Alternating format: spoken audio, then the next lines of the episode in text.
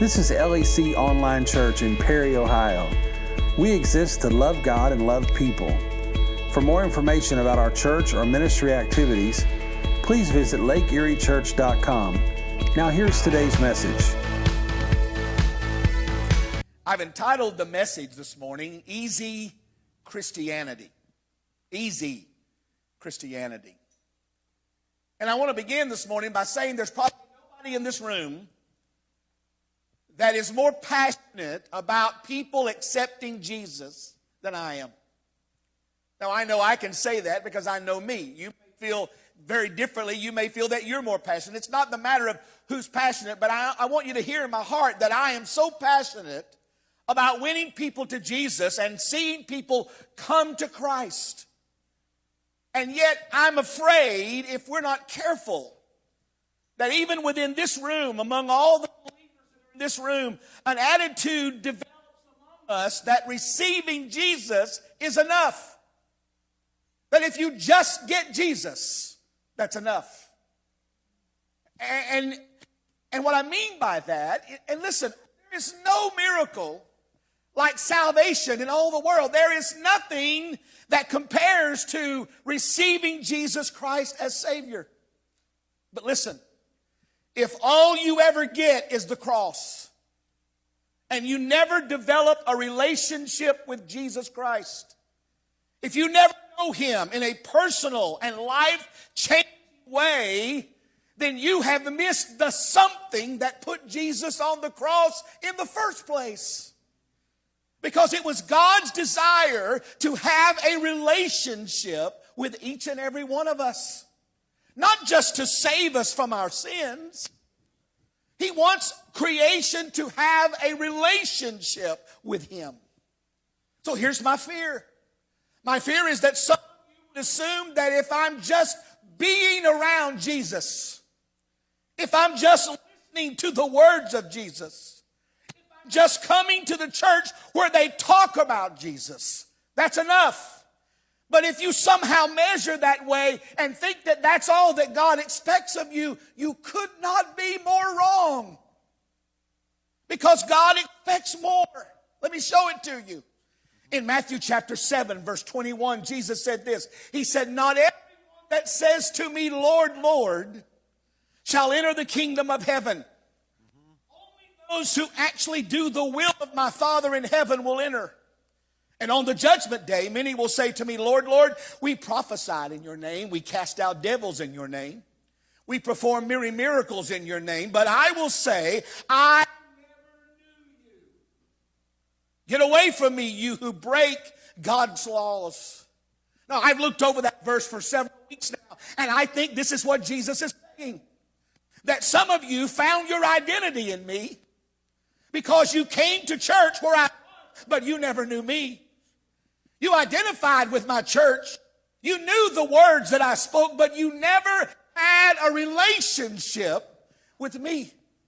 So when I read those words, here's what I realize. I realize that going to church is not enough. Your Bible is not enough. Good every day is not enough. Religious form and practice will never be enough. God wants more from us. See, I, I don't know why that verse in Matthew 7 doesn't terrify every one of us. It should terrify us.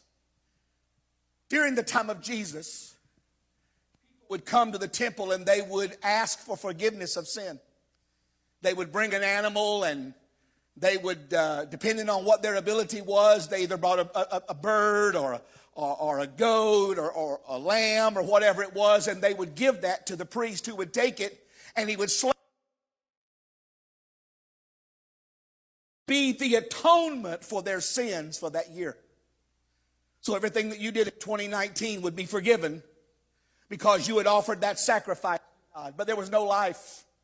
There was no joy. It was just the performance of religion ritual. It was just doing what God expected. It's just doing the things that you had to do. And what happened is Jesus watched that one day until he got so sick of it, he began to cry out. And here's what he said If any man thirst, Let him come unto me and drink. And if he does, out of his innermost being shall flow rivers of living water. What I think Christ wants you to know is that he wants more for you just coming to church. He wants more for you than just reading your Bible. He wants more than just the practice of religion. He wants you to have a relationship that transforms your life and fills your heart with joy. It is the abundant life for which Jesus went to the cross for you. It's not enough just to do the practice of religion. So, why is it that we fall into these traps for what I call easy Christianity? Don't know if everybody will agree with this, and that's okay. I don't consider myself to be an expert. I'm just a fellow believer trying to find my way home. Here's what I think I think that sometimes we have put all of our eggs in the basket of conversion. And we have simply said, if I can just get forgiven, if I can just get saved, that's all I have to do. Just get saved. And we get saved and we never do anything else. From the moment that we get saved, then we change our mindset and we start saying, now I got to clean up my life. I got to clean up my life. I got to quit going to the bars. I got to quit sleeping around. I got to quit drinking. I got to quit doing this. I got to quit talking about folks. I got to quit having a hateful attitude. And all of a sudden we spend all of our energy trying to be a good Christian. And what happens is, as we start thinking that our relationship with Jesus Christ is what we do instead of who we are. Instead of who we are. You see, you say, well, what's wrong with being a good Christian? Well, listen to what Paul said. Your Bibles, look in chapter 3. Let's start in verse 5. In chapter 3, verse 5. Paul says this. He said, I was circumcised when I was eight days old I'm a purebred, pure blooded citizen of Israel and a member of the tribe of Benjamin. A real Hebrew, if there ever was one. I was a member of the Pharisees who demanded the strictest obedience to Jewish law. I was so zealous that I harshly persecuted the church. And as for righteousness, I obeyed the law without fault. Now look at the screen and tell me what you notice that stands out to you on that screen. Five statements that Paul made about who he was, what he did, how he acted, and what he performed. Did you notice that every one of them starts with the letter I? I was this, I was that, I did this, I did that, I did not do that. And that's the way many of us are. We think that our salvation, we think that our faith in God is the practice of the things that either we do or we don't do. I grew up in a highly Pentecostal holiness environment, and I could tell you by the time I was five the things that we don't do. We don't smoke, we don't chew, we don't dip, we don't like people that do. See? But I couldn't tell you what I was for. I couldn't tell you what I believed in. Because all of my training and all of my upbringing was the fact that to be a good Christian, I need to not do these things. And I lost my connection with the fact that Jesus did not go to the cross so that I would quit drinking. Jesus did not go to the cross so I'd quit taking drugs. Jesus went to the cross so that my life could be transformed into the creation that He always wanted it to be a life of fullness and abundance of joy in a relationship with Him. Because listen to me, and I say this with all humility. You can stop drinking tomorrow and still go to hell. You can stop sleeping around tomorrow and you'll still. If you don't have a relationship with Jesus Christ, it's not enough just to walk down the aisle one time and sign a card and say, I'm a full, full pledged believer in Jesus Christ. There has to be more. On, God wants you to have more. Yes. Paul said, listen, all these things that I did. And, and I looked at that and I thought, well, you know, a lot of people may not, rec- they may not be able to connect with all those things Paul said. You know, we don't want to get into what circumcision meant and all the kind of things that went on with that. We don't want to get into all the devout Jewish laws. That's not the practice here. So I made my list. Here's what I think Paul was saying I never missed Sunday school. I never missed a single service. I was there every Sunday, every Sunday night, every Wednesday night. I went to every youth group. I was in every women's prayer meeting.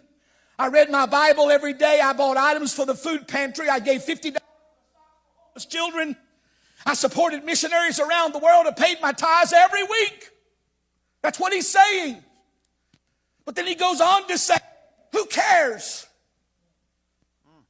Those things are absolutely worthless if you don't know Jesus.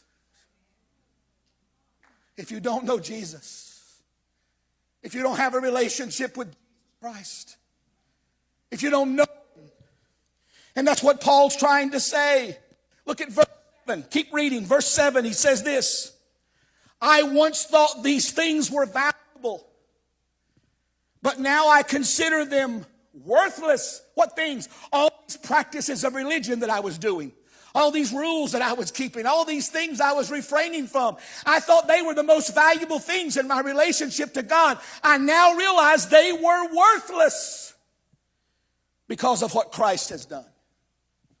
Yes, everything else is worthless when compared with the infinite value of knowing Jesus Christ, my Lord. For his sake, I have discarded everything else, counting it as garbage so that I may gain Christ and be one with him. So, in the moment I have, which are just very few, I want to give you three reasons why knowing Christ matters. Here we go. Number one. It matters to know Christ so that you will pursue him. Do you remember when you first got saved?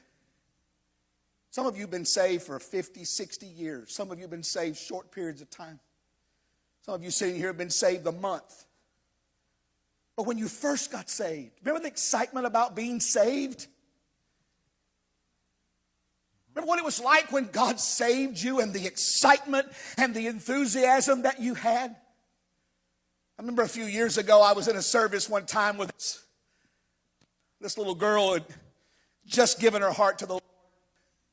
We were in the service, and I was over on the side. I was the speaker, and and uh, when the worship team started, this little girl started dancing and screaming, carrying on and spinning around, and oh, she was just putting it on. And you could see the looks on the people like, oh my God, we have visitors here this morning. And I looked at the pastor and I said, I hope when she's been saved 30 years, she's still doing that. You see, what happened to us? We become good Christians and we lose the excitement, we lose the enthusiasm of what it means to be saved. And that's what God wants. He wants us to pursue Him. He wants there to be an excitement and a deep thirst in our spirit that is never satisfied with anything else but Him. I don't have time this morning to go in depth, but I love what Paul said about him. That he is so infinite that even in the ages to come, God has revealed that we'll still be discovering things about Christ. As much as you know about Jesus today, there is so much more to know. As much as you think you know about God today, there is so much more to know. And God pursue him. He wants there to be an excitement in your heart. He wants you to discover and experience Him every day in a deeper and more meaningful way. What would that look like? It's like I told Stephanie Ingram a few days ago. We were talking about reading the Bible. I said, Stephanie, I hope you never lose the excitement of opening up your Bible and finding Jesus on every page. We were talking about where she was reading. I said, listen, just keep reading. He's on every page. Every page of the book. When you're in love with Him, you see Him in everything. When you love Jesus and you're pursuing Him, you see Him when the clouds are blowing. You see Him when you feel the rain. You experience Him in everything that's going on. He comes to your mind in the strangest of ways. That's what Paul means. When He said, I have discarded everything in order that I may gain Christ and be one with Him. Here's number two. Not only do we know him so that we pursue him, but we know him so that he heals us. So that he heals us. Now, listen very carefully to what I'm about to say. Sometimes we preach and teach to people that when you come to Jesus, you won't ever have any more problems. And that's not true. Because we all have our issues. We come to our, these altars and we are so broken. Our lives are so broken. Our lives are so messed up. We're broken. He saves us. And then we stay after this relationship with Him so that He heals us.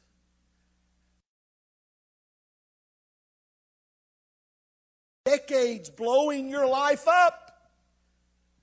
And yes, God has that ability. He is able in a single moment. He can touch you and everything changes, but more likely, you're going to commit your life to Christ and spend this time allowing Him to heal the brokenness that's in your heart. But you don't get to that healing unless you pursue Him. You're not going to find what you need. You're not going to find the healing that you need unless you pursue after Him, unless you continue to go after Him and look for the answers.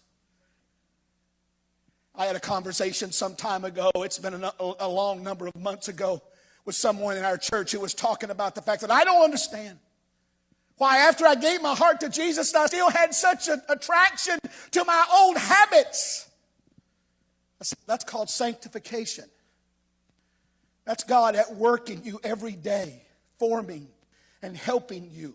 God's forgiven you for what you've done, but you're still a human being. And as you walk with God and as you pursue after Him and you know Him, what you understand is that in knowing Christ, there is power to overcome anything. Thank you, Lord. You become a better father because you know Him. You become a better husband because you know Him. You become better person because you know him. Your life is transformed and changed because he heals you as you pursue him to know him with your whole heart. The closer you get to Jesus, the better you're going to be. The more time you spend with him, the better you're going to be. I was texting this morning with one of my new converts and I said, listen, here's the thing. Talk to Jesus every time you think about it.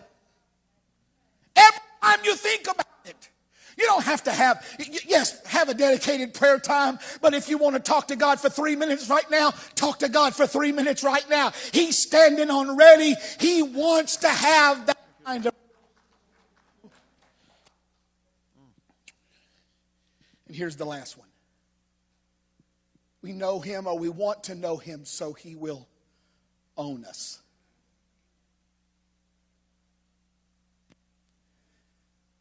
I've been thinking a lot about my mom this week. And uh, it's triggered in me some deep emotional memories. My mother loved children's ministry. My dad pastored a, a lot of really, really small churches. I mean, you could have fit the first five churches my dad pastored, all of them would not be this many people. And so there was no money, but mom loved children. And my mother was so creative. She, she made puppets one time out of bleach bottles glued to the bottom of a broom handle. And she would stick them up, and that, you know, she'd paint the faces on them. And they had no money. Mom would dig everywhere for stories. And I don't even know why I remembered this story. Maybe it's because I think God wanted me to tell this story. But my mother used to tell us this story in kids' church about a little boy whose father brought home a kit one day that allowed him to make a boat. He formed and fashioned this little boat. He painted it with the colors, put his name on the boat. He loved that little boat. Once it was finished and everything was ready, he begged and begged until his father took him down to the lake. And they put the boat out on the lake and had a hold of a string, and the boat was just sailing along. It was so wonderful. And all of a sudden, there was a siren. And a fire truck started down the street. And he turned his head for just a moment and did not realize, let go of the string. And the wind took the little sailboat. And it floated away, and he couldn't get it back. He cried all the way home, begging his father to help him find that boat. They never found the boat. A couple of weeks later, he and his dad were walking down the street past a hobby shop. And all of a sudden, the little boy screamed out, Daddy, there's my boat. He said, Son, that can't be your boat. Your boat was on the lake. He said, I'm telling you, Daddy, I know that's my boat because I made that boat. That's my boat. He said, Son, that can't be your boat, but let's go in. So they went inside, and the man said to the owner, He said, The little boat out there in the window, can you tell me about it? He said, I don't really know anything about it. A fisherman came in here a week or so ago and brought it to me, and I bought it from him for a small pittance of money. Boy had dug into his pocket and he grabbed all the little coins that he had and he put them up on the counter and he said to the man, Mister, can I buy my boat back? And seeing how much the boat meant to the little boy, he said, Why, of course, son, if that's your boat, you can buy it back. And he took the pennies. The little boy stuck the boat underneath his arm and started out the door, and his father heard him say to the boat, Little boat, you're twice mine now. Once because I made you, and now because I bought you. I'm telling you that I stand here this morning because He made me and He bought. I never belonged to myself. I never belonged to myself. I always belonged to Him. It was always His desire to own me that I would be his possession, that our relationship would be deeply personal. But sin separated us, and there had to be a price.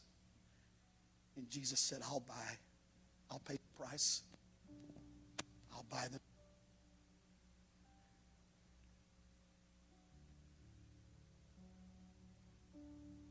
Peter said it like this.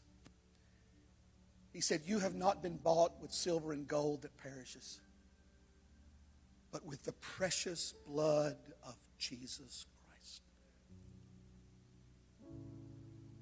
Your former life was a life that you learned from people who did not know God. But now he says you have been redeemed. Now look that word up. You know what redeemed means? It means to regain possession of something. And that's what he did for us. He got us back. The devil thought he had stolen us. The devil thought he had won. And when we were singing that first song, I just felt like God said to me, The devil should have grabbed you when he thought he had you because I bought you back. The corner's been turned. I've turned the sorrow into joy. I've turned the tragedy into triumph. I've made this mine now. You know what Calvary was? Calvary was God saying, I want you back. That's why you ought to know him. That's why you want to know him. You want to know someone that loves you much. You want to dig for it. You want to go after it. You want to find out everything you can. You want to move as close as you can to someone that loves you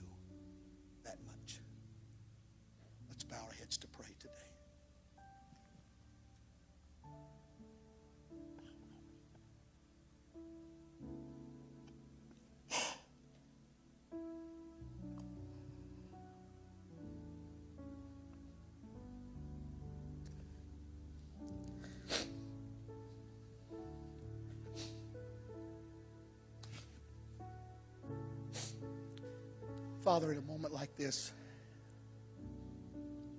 I don't even know the words that I should say except to tell you that I love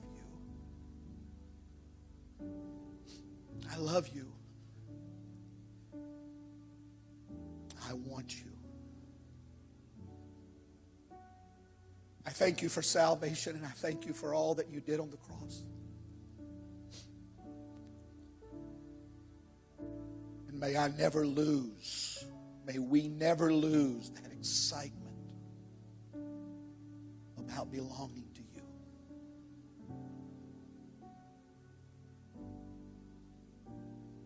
restore the joy that has been lost in some of our lives. Bring us back to the place where we once were so in love with you. Give us again the freshness of your spirit and your presence. Let us walk again the roads of relationship with you. In Jesus' name. I want you to look at the screen just a moment, please, and we're, we're going to be done in just a second. I told you every week I'm going to do my best to forward. Here's your homework this week. Is your heart as passionate about Jesus today as it was the first days after you were saved? If not, why not? There's a reason. And then, second of all, what is one thing you could start doing this week in order to get closer to the Lord? Is there something that as this service has gone on, you've been prompted? I, I need to get back to that. I need to get back to that. That was an important. Yeah, let's get back to that. Because God wants you to know Him, He wants to have that relationship with you today. Maybe you're in the room today and you say, I don't know Jesus. I don't have a relationship with Jesus Christ. I don't know Him in the full pardon of my sins. I want to get started. You came to the right church because this is a church that cares about sinners. And we want to see you make that first step. And if you're here and you don't know Christ and you want to get started, hold up your hand right where you are. I don't know Christ. I want to get started. This is the starting point. I want to get started to know Jesus. I can't think of anything I would rather do right now in this moment than to pray a sinner's prayer with you and get you started on that first step. Anybody at all? Anybody at all?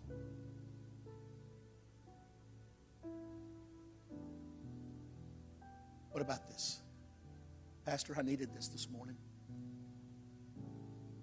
I need to get closer to God.